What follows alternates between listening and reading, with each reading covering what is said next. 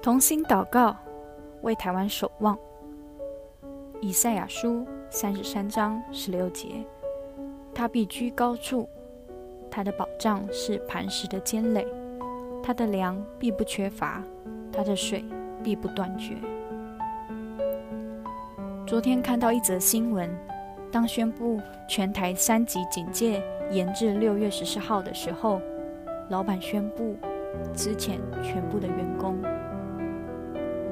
心里深深的刺痛与伤感。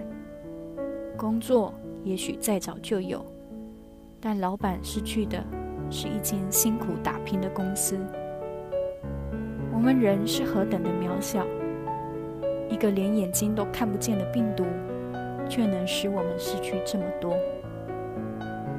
一起来为老板祷告，无法给予更多实质的帮助，就让我们用祷告。求主的手托住公司，使我们能在磐石上，一切所有的需要，神都供应。让我们一起开口祷告。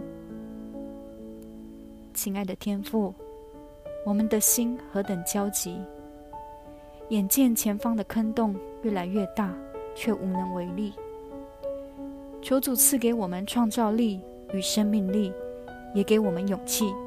让我们勇敢探索所有的可能性，不要放弃，也不要停止前进，更不让外在的影响拦阻我们的脚步。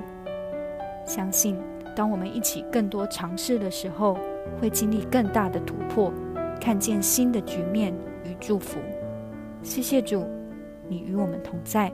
祷告，奉靠主耶稣的名求，阿门。